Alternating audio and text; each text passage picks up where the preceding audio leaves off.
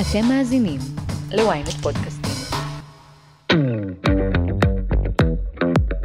מה שאני רוצה זה שאנחנו כנשים, שמנות, לא שמנות, בני אדם בעולם, נדע להסתכל ולהגיד מה חשוב לי בחיים. איפה טוב לי? האם אני במערכות היחסים שלי נמצאת במקום שמחובר, שנעים, שמרים לי, שעושה אותי טובה יותר, שגורם לי להרגיש שאני מתנה לעולם? כי אם אני מרגישה את זה ביחד בחדר אחרי הסקס, אבל כשהולכים ברחוב הוא לא מחזיק לי את היד או מעמיד פנים שהוא לא מכיר אותי, אז זה לא. הדבר הכי חשוב זה פשוט לדעת שמגיע לנו, איך אני יוצרת בתוכי את החוסן הזה והאמונה שמגיע לי טוב. נועה פז היא אקטיביסטית שמנה, מנחת הפודקאסט ומנהלת דף הפייסבוק שמנות מדברות, ומנהלת קבוצת הפייסבוק תופסות מקום שמנות מדברות על שמנופוביה. היום בסקס אפיל, נועה תספר לכם מה זה אומר להיות שמנה, סקסית וראויה לאהבה. היי, אתם ואתן על סקס אפיל, פודקאסט המיניות של ynet יחסים. אני לא רשתת מאור, ואיתי באולפן נועה פז, אקטיביסטית שמנה, מנחת הפודקאסט שמנות מדברות, ומנהלת קבוצת הפייסבוק תופסות מקום שמנות מדברות על שמנופוביה. מה קורה, נועה? היי לורי, איזה כיף להיות כאן. כן, אני ממש שמחה שבאת. אני שמחה להיות פה. אה, קיבלתי עלייך הרבה המלצות, בייחוד מהטוויטר, תודה לקהילת הטוויטר. תודה לכם טוויטר. אה, אנחנו עוסקות היום בנושא שטרם דיברת עליו בפודקאסט, ולדעתי הוא חשוב אה, ומשמעותי, ואני אשמח אם תספרי לי בעצם על, על, על כל המקום הזה של מה זה להיות שמנה בעולם, ומה, איך זה פוגש אותך בכל המקום הזה של זוגיות ומיניות. אה, אז אני אגיד על עצמי שאני התחלתי להיות שמנה בגיל מאוחר. בצבא למעשה הגיע המקום הגדול של האוכל והדיכאון והנחמה. late bloomer ית של, השומן. לגמרי, לגמרי. וכמו כולם נכנסתי למקום הזה של אה, של דיאטות, כי צריך להיות רזה, כי יש איזה נערה רזה שמחכה לפרוץ ממני.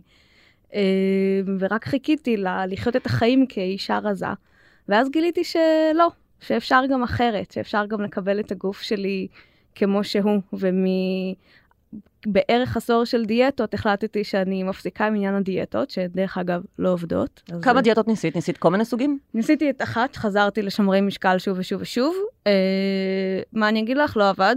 לא רק שלא עבד, כמובן גם אחרי כל דיאטה מעלים את הכל חזרה. אה, ואז אה, פגשתי בפייסבוק נשים שמנות שפשוט לא עושות את זה, שהפסיקו את זה, שמסתכלות על העניין הזה של האישה השמנה שמחכה לרזות והשאיפה הזאת ללהיות אה, רזה כאיזה משהו שאני אמורה לרצות באופן ביקורתי.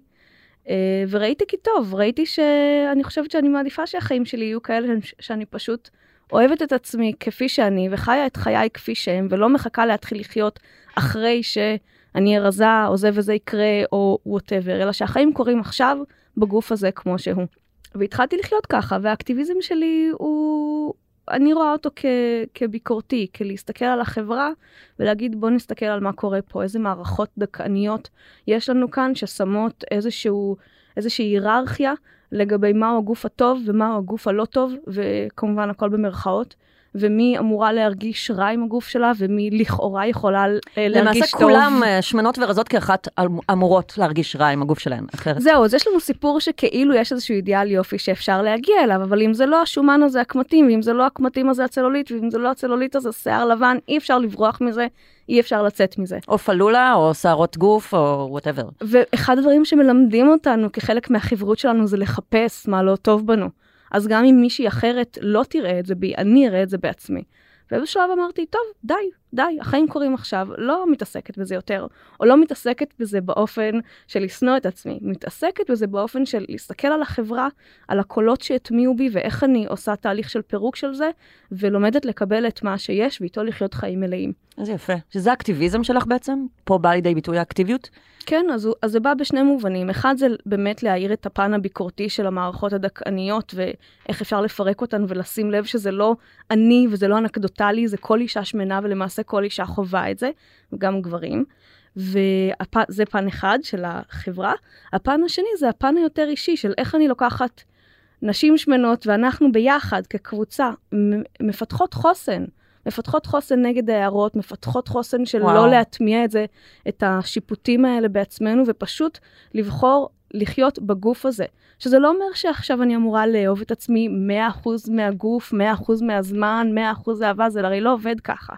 אפשר שיהיה קשה, אפשר uh, לכאוב, אפשר שיהיה באסה, אפשר לרצות גם, הלוואי שהייתי רזה, החיים קלים יותר בגוף רזה בחברה שלנו. אפשר לרצות את כל הדברים האלה. וגם להבין שזאת לא המציאות ואני לא הולכת להת... לריב עם המציאות, אני הולכת להפוך את המציאות שלי כפי שהיא לטובה. וואו, איזה מדהימה. זה ממש uh, מדהים בעיניי, התובנות האלה. כן, החיים קורים עכשיו, אני לא הולכת לחכות, ואני רוצה שכולם יהיו איתי בזה. אז, אז בעצם את uh, מנהלת קבוצת פייסבוק, uh, שנשים באמת מספרות שם על אירועים שקשורים ב, ב, ב, בלחיות את החיים כאישה, כנשים שמנות? נכון. מה זה אומר? זה אומר הערות מהמשפחה, זה אומר אה, הערות מהרופא, זה אומר, זה אומר הערות ברחוב, זה אומר קושי למצוא בגדים, זה אומר ההתמודדות עם התחושות הפנימיות והמאבק הזה, זה אומר איך אני, איך להיות אימא לילדים שמנים.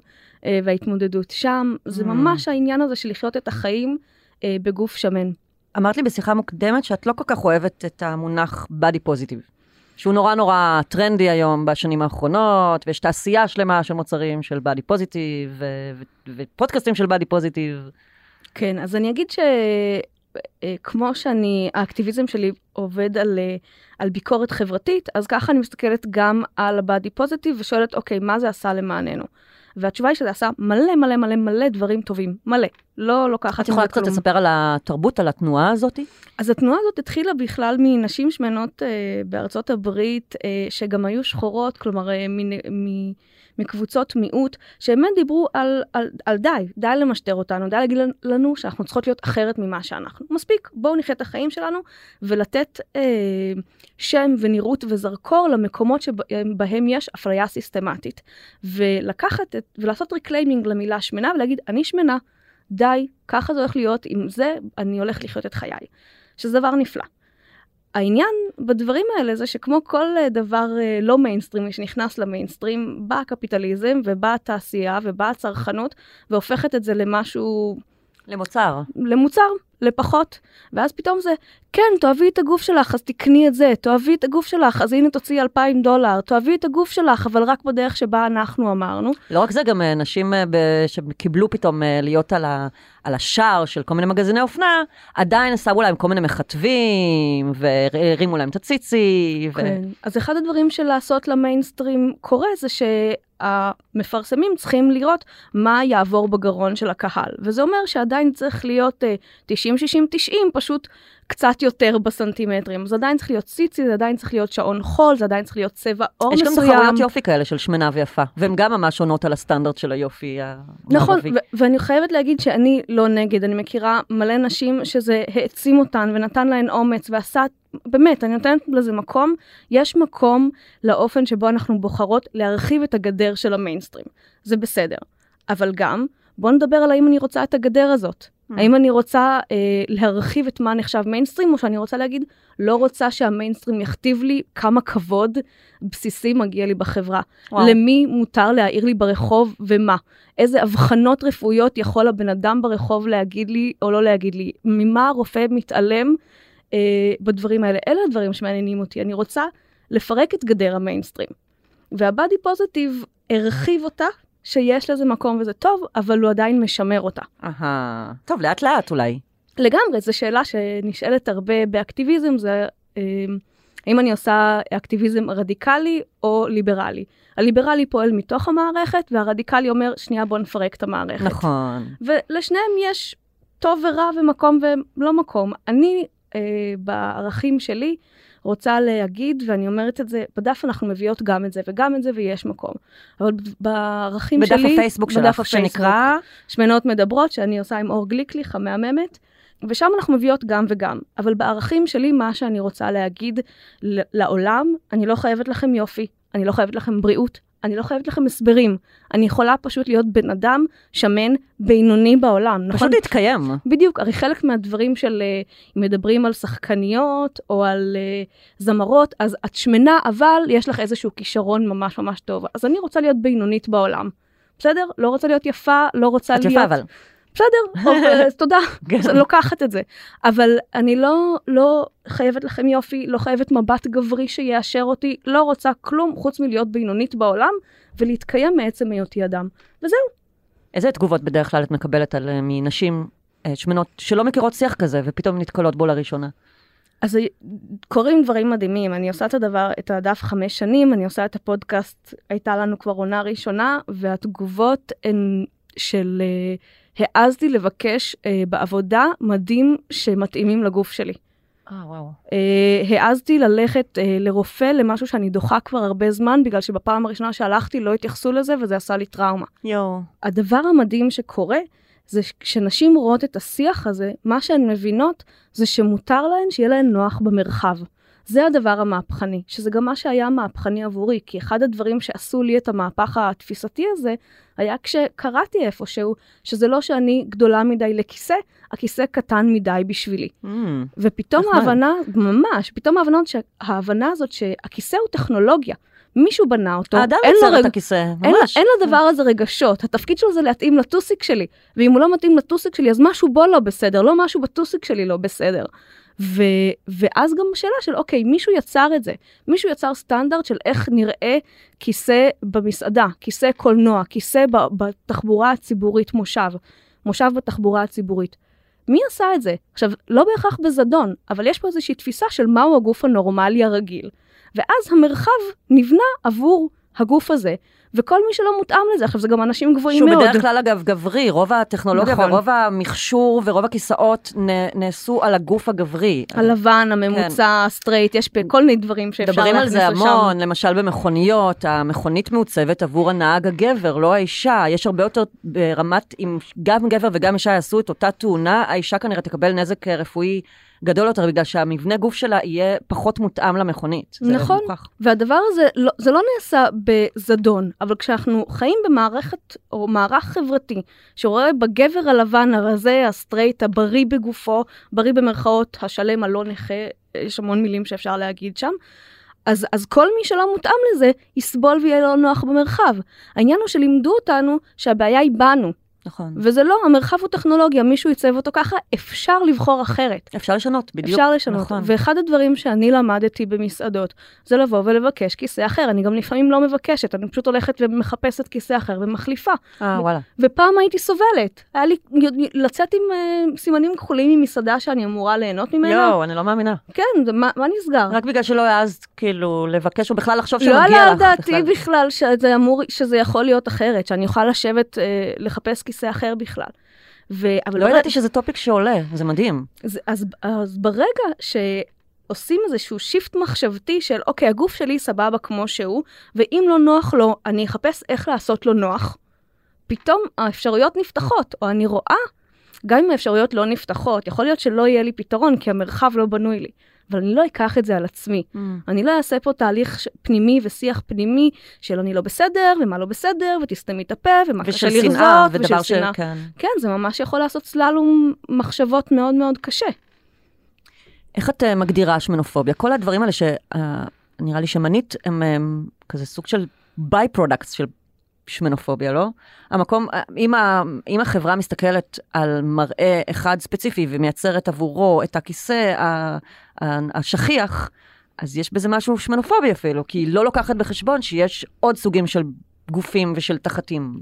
נכון, אז שמנופוביה, כמו כל אה, הפוביות והאיזמים למיניהם, היא פשוט המערך כוחות החברתי וההיררכיה שנמצאת בתוכו. ואת זה אפשר לבוא ולשים בכל תחום חיים ולבחון מרפואה ועולם התעסוקה, שמוכח לחלוטין שיש שם אפליה כלפי uh, שמנים ושמנות, uh, ושזה גם יש הבדל בין האפליה של גברים לאפליה של נשים, uh, וגם בעולם היחסים והמיניות.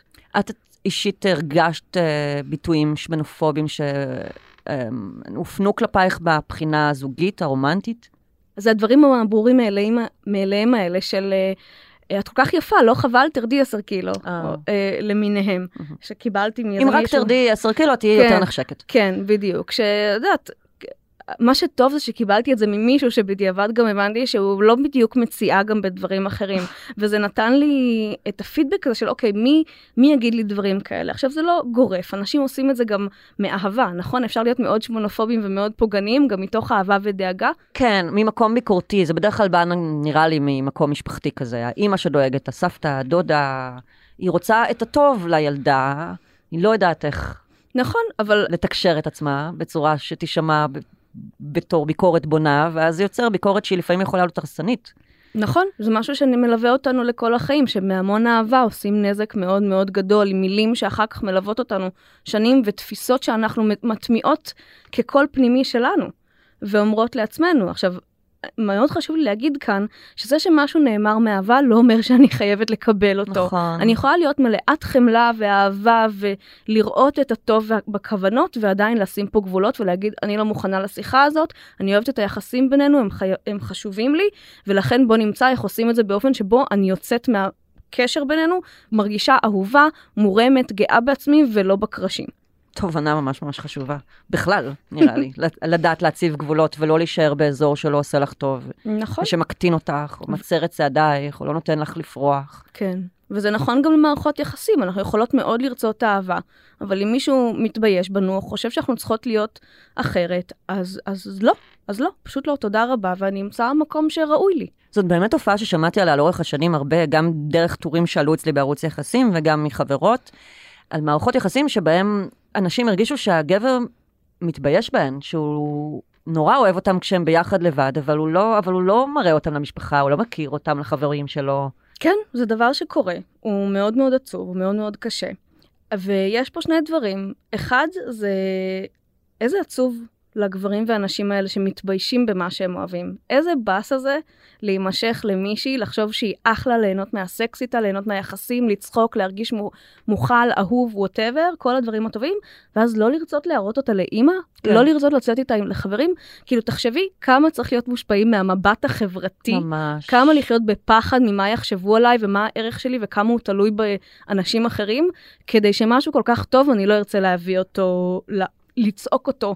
רק מהגגות. החשש מהמה יגידו כל כך משתק, שהוא גורם לי בעצם להדחיק אצלי דברים שהם ממש ממש טובים ובריאים וחיוביים. או, או לעשות אותם בסודי סודות. עכשיו, זה סופר עצוב, ואני בחמלה לאנשים האלה ומאחלת להם למצוא את האותנטיות שלהם ולדעת שיש לה מקום בעולם. ולאישה שסובלת מזה, אני אומרת, שלום, תודה, מגיע לך יותר. וואו. אם, אם בא לך, אה, את נהנית מהסקס הסודי הזה וזה טוב לך, מעולה, לכי על זה, תהני, תהיי בעונג. אבל לא מגיע לך פירורים. אם את מרגישה שאת בפירורים, שזה מוריד לך, שזה אה, מעלה אצלך איזושהי בושה, אז תדעי שמגיע לך יותר, והלוואי שהוא יפתור את האישוז שלו, אבל זה לא צריך להיות על חשבונך. היית ממליצה לאישה כזאת להתעמת עם הבחור, או להציב לו אולטימטום? אני, אני לא נכנסת ל, למערכות יחסים של אנשים. אני, מה שאני רוצה זה שאנחנו כנשים, שמנות, לא שמנות, בני אדם בעולם, נדע להסתכל ולהגיד מה חשוב לי בחיים. איפה טוב לי? האם אני במערכות היחסים שלי נמצאת במקום שמחובר, שנעים, שמרים לי, שעושה אותי טובה יותר, שגורם לי להרגיש שאני מתנה לעולם ושנותן לי מרחב מנוחה. ואהובה. נכון? צריך גם אהבה ב- בכל כן, הדברים כן, האלה. כן, אבל כל הדברים האלה הם גינונים של אהבה. באמת. בדיוק. אם זה הדבר שאני מרגישה, ואני, וזה חשוב מאוד, מרגישה גם כשאנחנו לא אחת ליד השנייה, כי אם אני מרגישה את זה ביחד בחדר אחרי הסקס, אבל כשהולכים, הוא, כשהולכים ברחוב הוא לא מחזיק לי את היד או מעמיד פנים שהוא לא מכיר אותי, אז זה לא. ו, והדבר הכי חשוב זה פשוט לדעת שמגיע לנו, איך אני יוצרת בתוכי את החוסן הזה והאמונה שמגיע לי טוב. וואו.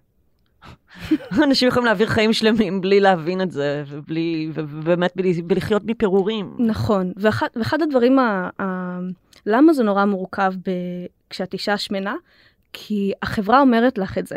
החברה אומרת לך שלא מגיע לך? שאת פחות טובה כשמנה, אה. שתהיי יותר טובה כשתהיי רזה, ואל תתפלאי שכשמנה זה מה שאת מקבלת. כאישה רזה יש לך איזשהו סיפור, עדיין יש את אידיאל היופי, עדיין יש חוסר ביטחון, עדיין אוהבים להקטין אותנו, הכל נכון. יש לך איזשהו סיפור שהגוף שלך הוא גוף שראוי להיראות איתו במרחב. לאישה שמנה גם מספרים שזה נכון שצריך להחביא אותה, שהיא אוי. צריכה להיות שונה, שהיא צריכה להחביא את עצמה אפילו. ואז קשה יותר לשים את האצבע על זה ולהגיד, סליחה, לא, מגיע לי יותר, אני ראויה. וואו, את ממש ממש צודקת. הלוואי שעוד ועוד נשים יג- יגיעו לתובנות האלה, ואני מקווה שהפודקאסט הזה באמת יעזור להן. אה, לפני כמה זמן עלתה אצלי כתבה על מישהי שהיא אה, היא גם היא אישה גדולה, והיא לא מסתירה את זה, היא כתבה את זה באפליקציית היכרויות, בטינדר, היא שמה תמונות שלה, היא כתבה אני פלאס סייז, אה, הגיעה לדייט, והיא קלטה שהבחור פשוט בחן אותה, הסתכל לה על הכרס ועשה איזה פרצוף, את יודעת, מין, הוא לא התכוון להעליב אותה, פשוט יצא לו איזה מבט כזה שהיא הרגישה נורא מוקטנת מהמבט הזה. ואני אני לא מבינה מה היא, אחרת היא הייתה, מה היא הייתה אמורה לעשות אחרת, בגלל שהיא סיפרה לו, היא נתנה לו תמונות, הוא ידע להם את מי הוא הולך לפגוש, ועדיין הוא, היא כל כך נפגעה, עבורי זה היה שובר לב אה, לקרוא את הטור הזה. תראי, לא בטוח שהיה משהו שהיא יכולה לעשות אחרת, נכון? אם היא באה והיא הייתה כנה והביאה את עצמה כמו שהיא, והוא לא עשה את ההחלטות שלו מראש, אלא אולי רצה לנסות, או אולי לא הבחין, או אולי לא ידע להגיד לא, כל נסיבות היו יכולות להיות אצלו. ואז הגיע המפגש, והפנים נפלו, והוא אמר איזשהו לא והלך. וואלה, באסה, מאכזב. Mm-hmm. מותר להתאכזב, מותר לבכות, מותר לכעוס, מותר לרצות להיות רזה, מותר להגיד וואלה, קשה יותר, קשה יותר. בואו נהיה עם הכאב הזה, יש לו מקום. וגם, וגם, הערך שלנו לא תלוי בתגובות של אחרים אלינו. פשוט לא. והדבר הכי חשוב שאנחנו יכולות לעשות, זה לעשות את העבודה הרגשית המאוד מאוד קשה של להאמין בזה, שזה לא קל. ממש לא קל. לא קל, זה, לא זה קל. גם משפט נורא יפה, אבל איך באמת מכניסים, איך מטמיעים את זה פנימה? אז, אז קודם כל לתת מקום לכאב, לתת מקום לתהליך. אנחנו לא, אנחנו לא זן, אנחנו לא בודה, הרגשות שלנו מלוכלכים ויש להם מקום. בתוך זה, מי אני רוצה להיות בעולם? האם אני רוצה להיות מישהי שמתחבאת, או מישהי שיוצאת החוצה וחוגגת את עצמי? ואיך אני עושה את זה? אני לוקחת לאט לאט את הכלים, אני אומרת מראש. עצם זה שהיא אמרה מראש ולא התנצלה, אני בעד להגיד מראש. אני בעד, זה מי שאני, בואו נעשה את ההחלטות. אני גם אומרת דברים אחרים עליי. זה אגב נכון לכל סוג של מראה, יש אנשים שמעלים לגמרי. רק תמונות עם פוטושופ, עם מלא מלא... אה, אה, כזה, תמונות שעברו המון המון עיבוד, ואז אנשים מגיעים לדייט וזה כזה, היי, זה לא הבן אדם שבכלל חשבתי שאני הולך לראות. אז יש פה איזשהו המון כאב, כי היא כן הביאה את מי שהיא. היא עשתה את כל בדיוק. העבודה הזאת ועדיין קיבלה את הבומבה. נכון. באסה רצינית. וגם הערך שלנו לא תלוי בזה. הערך שלי לא תלוי במה אחרים חושבים עליי. אני לא אחראית על איך אנשים אחרים מגיבים, אני אחראית רק על מה אני מביאה לשולחן. ואני מביאה לשולחן אותנטיות וכנות וחוש הומור, ואת העניין שלי בצפרות ומקרמה, לא יודעת, כל אחת והדברים שלה. מדהים. זה מי שאני, בוא נחגוג את זה, ונמצא את האנשים שחוגגים את זה יחד איתי. תכף ממשיכים. פרסומת קצרה וחזרנו. היי, אני יובל מן. ואני אושרית גנאל. בעולם הטכנולוגי של היום צריך שמישהו יעשה קצת סדר. הצטרפו אלינו לרפרש, פודקאסט הטכנולוגיה של ynet. בכל שבוע נדבר על מה שחדש ומעניין בעולם הדיגיטלי. רשתות חברתיות, גאדג'טים, המצאות חדשות, וגם הפוליטיקה של חברות הענק. חפשו רפרש בוויינט או באפליקציית הפודקאסטים שלכם.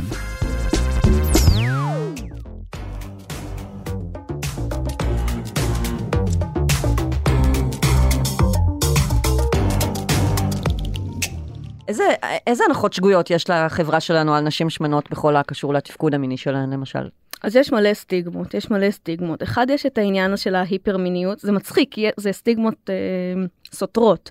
אחד זה היפר-מיניות, אלת הפריון, אה, ומהכיוון הזה, שזה האישה משהו... הג'וסית, שהיא רק. רוצה להזדיין כל הזמן. שזה מדהים, איזה יופי, כאילו, יש לזה מקום, אבל מהצד השני יש איזה דוחה מי ירצה אותך בכלל, אין מצב שיש לך בכלל מיניות.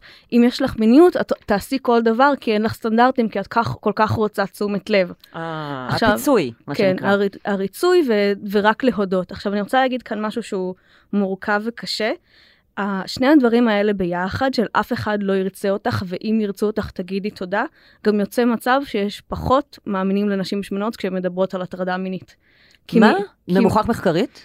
זה, זה, זה מדובר. יש את הסיפור על אשר, משהו מאוד ישן, שהוא הדביק נשים במחלות מין, והייתה שם אישה שמנה שאמרה שזה קרה גם לה. והאינטרנט פשוט לא האמין לה. הוא כזה מפורסם וטוב, מי, למה שהוא ישכב איתך? זה לא קרה לך. וואו. פשוט, פשוט פחות מאמינים. עכשיו, זה חלק מהאפליה, זה חלק משמנופוביה. מי ירצה אותך בכלל, וגם את תעשי, תגידי תודה על מה שאת כן מקבלת. כאילו מצד אחד אף אחד לא רוצה אותך, ומצד אחד כשרו- כששוכבים איתך את רוצה. אז מה זה? זה לא רוצים אותך או כן רוצים אותך? ודבר נוסף שקורה זה שהתפיסה הזאת, עכשיו זו תפיסה שגם נשים שמנות מטמיעות, אנחנו גם מטמיעות את זה עצמן. על עצמנו. אה, שיש יש דברים שאנחנו לא יכולות לעשות במיטה, או שהסקס שלנו פחות טוב כי אנחנו מוגבלות בכל מיני דברים. עכשיו, זה יכול להיות שזה נכון, נכון? יש כל מיני דברים שמגבילים אותנו בסקס, אבל גם גובה... אני, אני מכירה נשים שמנות שהן מאוד מאוד גמישות, זאת אומרת שזה לא סותר את אז, היותן אז, כשאני, גמישות. אז כשאני מדברת על זה, על נשים, אחד הדברים שרואים זה שנשים שהן ב, מאוד uh, בכושר, הן לא מרגישות את ההבדלים האלה. נשים שהן פחות בכושר מרגישות. אהה. אבל זה יהיה נכון גם לרזות. לגמרי. וזה יהיה נכון גם כשיש הבדלי גובה בין פרטנרים ופרטנריות. נכון. וזה יהיה נכון אם יש לך משקפיים או אסתמה. כאילו, הגופים שלנו הם שונים. נכון. ואחד הדברים שאנחנו עושים בתוך מפגש אנושי וגם מיני בתוך זה, זה לעשות את ההתאמות כדי שלכולנו יהיה נעים וטוב ועונג ואורגזמי וכיפי. כן, אני לא אדם גבוה כל כך, אני מטר 63, ולפני כמה זמן שכבתי עם מישהו שהיה איזה שתי מטר, והיה סקס נורא, כי פשוט לא הצלחנו להתחבר. כן. עכשיו, אחד הדברים שזה זה, באמת... זה, חייבים את ההתאמה הזאת, זה לא קשור כן. למבנה הגוף, אלא להתאמה עם הפרטנר, פרטנרית. כן, אבל אני אגיד משהו, זה לא רק חייבים את ההתאמה, לכל גוף, כל שני גופים או שלושה או ארבעה, מה שתחליטו, יכולים להתחבר. להכל יש התאמה. אבל בשביל זה צריך שלא תהיה לנו ציפייה על איך הסקס אמור להיראות. שיש דרך אחת נכונה, ושאיזה אצבעות ואיזה איברים ובאיזה קצב אמור, דברים אמורים להתרחש. ואם אני באה בסקרנות ושובבות ואינטנסיביות וחיבור לגוף וחיבור למי שמולי, וב, ובתוך זה אני חוקרת, אז הגוף שלי הוא הגוף שלי ואני אמצא מה נותן לו עונג. ביחד. יופי, אז יופי. זה חלק מהאג'נדה של הפודקאסט שלי באמת, זה להרחיב את מנעד המיניות, שהיא לא תהיה רק מיניות שקשורה לחדירה, אלא משהו הרבה יותר רחב ומענג ופתוח ו- ו- ומשחקי ונטול כללים במקום הזה. נכון, וגם שם, כדי שזה יקרה, צריכה להיות נוכחות, מה שאומר שאני צריכה לא להיות במבט חיצוני כל הזמן על איך אני נראית, מה אני ממש. מסתירה, מה קורה שם, מה הוא חושב על זה, מה היא חושבת על זה. נכון. צריכים להיות בגוף שלי מעולה, ואיזה כיף שקורה הדבר שמתרחש עכשיו.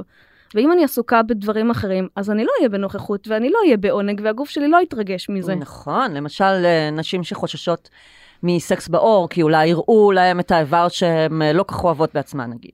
כל הרעיון של אה, אקטיביזם שמן זה להפסיק ל- להסתתר. כבר יודעים שאנחנו שמנות, זה לא סוד, אי אפשר להסתיר את זה. אז בתוך זה, איך אנחנו חיות הכי טוב שאפשר. יפה. אבל בלי לחץ. Um, uh, אני יודעת שגבר ש... לפחות בשפת האינטרנט, שנמשך במובהק לנשים שמנות, הוא קוראים לו צ'אבי צ'ייסר. זה תופעה? זה... לא ראיתי על זה בכלל, בקושי ראיתי על זה דיבור בעברית, ראיתי על זה המון המון אה, מאמרים אה, רק בשפה האנגלית. Uh, ותהיתי גם איך אישה יכולה לזהות מתי נמשכים אליה בתור פטיש. יש את העניין הזה של פטיש לנשים שמנות, כמו קטגוריית פורנו, ומתי באמת מישהו נמשך אליה כי הוא מחבב אותה, הוא רוצה להיות איתה, הוא רוצה לעשות לה טוב. כן, אז אני אגיד פה כמה דברים. אחד, אין שום דבר בפטישים ואין שום דבר רע בלהיות chubby chaser. סבבה? אם זה מה שעושה לכם, כמו כפות רגליים, כמו ציפורניים, מדהים. יופי, תהנו, own your sexuality, הכל טוב. מעולה, נפלא. וגם אין שום דבר מליהנות מזה שיעשו עליי פטישיזציה, ואני אהיה אובייקט מיני בגלל הבטן שלי או whatever, הכל בסדר. דבר אחר להגיד, זה מעניין שיש משהו שכזה נקרא צ'אבי צ'ייסר, כי אף אחד לא יגיד שיש רזות צ'ייסר. Mm, אף אחד לא יגיד, או, אתה, אה, יש לך פטיש לרזות. נכון. כי המשיכה לרזות היא מנורמלת בחברה. נכון. אז אף אחד לא יגיד על זה שום דבר. איפה צריך להסתכל על הדברים האלה, ואיך יודעים את ההבדל בין צ'ייסר לנמשך לשמנות, לפשוט נמשך אליי בלי קשר. המקום הוא איך רואים אותי כבן אדם. אכפת מה קרה לי במהלך היום, הרגשות שלי מעניינים, רוצים לשתף אותי ברגשות שלהם, יש משהו מעבר לוואי הבטן שלך, לא יודעת, כזאת וכזאת וכזאת. הנה אהבה, הנה חיבור, איזה יופי. ואם בתוך זה יש גם משיכה מטורפת לבטן שלי, סבבה, אחלה, מעולה. מה שחשוב זה פשוט שיש גם איזשהו חיבור אנושי בתוך המשיכות. תונה ממש יפה, נועה. תודה, תודה. Um, קצת הזכרת את זה קודם, אבל, אבל הייתי שמחה אם תוכלי לתת טיפים לנשים שמאזינות לנו ורוצות להרגיש יותר טוב עם עצמן, ו- ו- ואיך לפתח חמלה ואהבה וקבלה עצמית כלפי הגוף השמן. אז אני אגיד uh, כמה דברים. אחד, אה, בדיוק כמו שאנחנו עשינו, המיינסטרים לקח את בדי פוזיטיב והפך אותו לאיזה משהו צרכני, אנחנו עושים את אותו הדבר לאהבה עצמית ולאושר. אז הדבר הכי שאני הכי רוצה להגיד, יש ימים שאנחנו פשוט מרגישות חרא, בסדר? יש ימים כאלה, מותר, אנחנו לא עובדות. אם, אם התוצאה של זה שאני לא מרגישה טוב אה, עם עצמי, זה שאני שונאת את עצמי על זה שאני לא מרגישה טוב עם עצמי, ואז יש לי אקסטרה שיפוט, אז משהו פה, ב... משהו פה צריך להשתנות. אז אני אגיד קודם כל, חמלה, אמפתיה, אנחנו בתהליך, אנחנו חיות בחברה שאומרת לנו שמשהו בנו לא בסדר. לפרק את זה ולהגיע למקום שאני חיה בשלום עם עצמי, זה לא קל. אז קודם כל, מנוחה.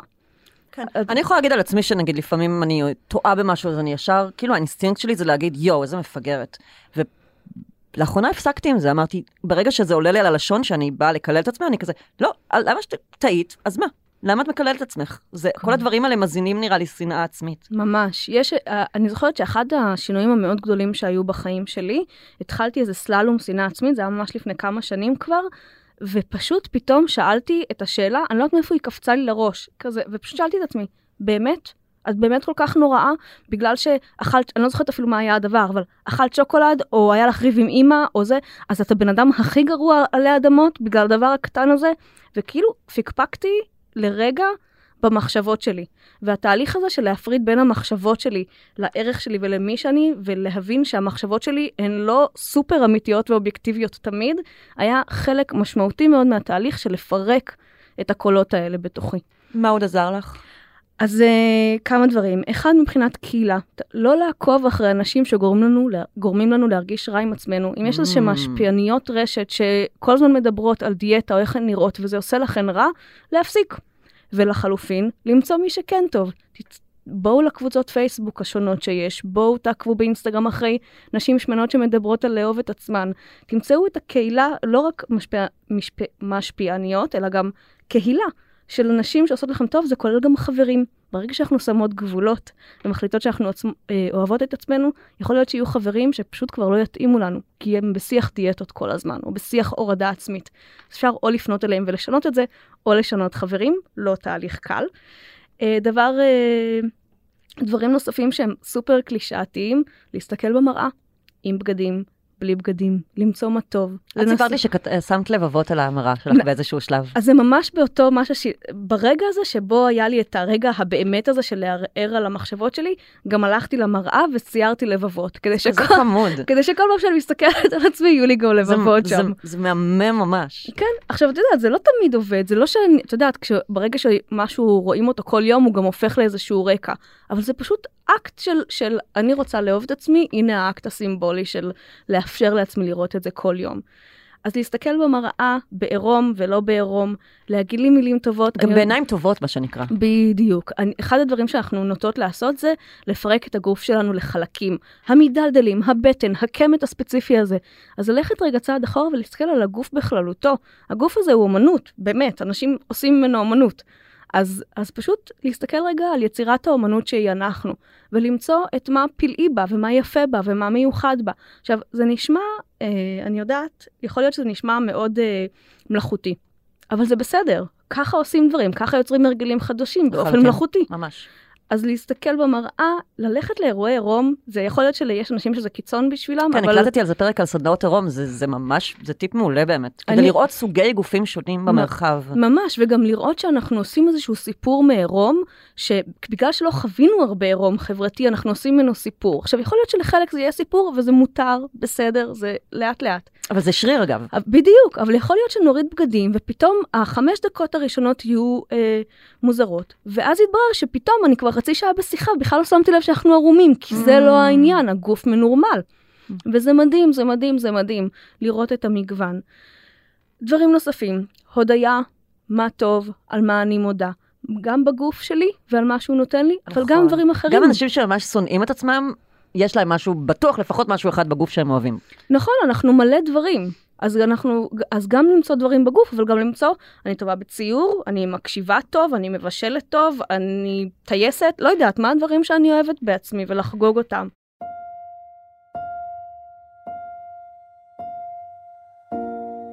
אני לא מאמינה ב-fake it till you make it, אבל אני כן מאמינה ב... זה בסדר שגם בימים שלא טוב לי, אני אדע שזה בסדר שאני קיימת. לתת לעצמי מנוחה, לעשות הפסקת אש שנייה עם המאמץ הזה לאהוב את עצמי וכל הדברים האלה, ופשוט להיות בעולם. מותר לי. זה החמלה אבל בעצם. ממש, נכון? זה החמלה. והכי, ומאוד חשוב, זה שהקולות האלה קיימים בתוכי, של השנאה העצמית וכל הדברים האלה, לא אומר שאחרים יכולים לדבר עליי ככה. אני אעשה את העבודה לפרק את הדברים אצלי, אבל אף אחד לא ידבר אליי ככה. בום.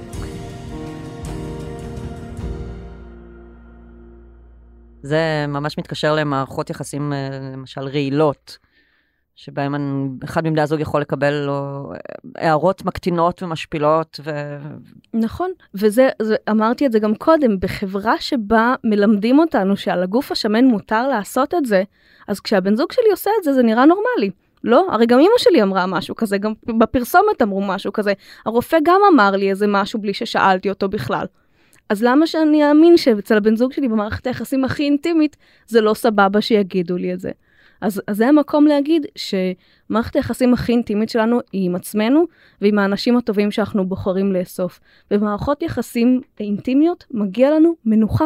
מגיע לנו קבלה של מי שאנחנו כרגע, כמו שאנחנו עכשיו, שזה אומר שמנה וגרמפית ולא מאוד יצירתית ושרוצה שיעזבו אותה בשקט, ו- ו- וגם כל הדברים הנפלאים.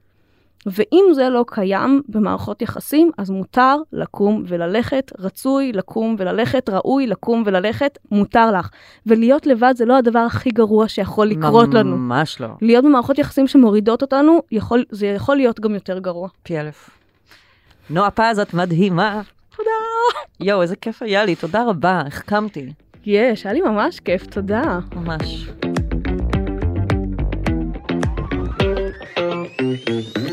עד כאן סקס אפיל. מוזמנות ומוזמנים לעקוב אחרינו בוויינט, ספוטיפיי או באפליקציית הפודקאסטים שלכם.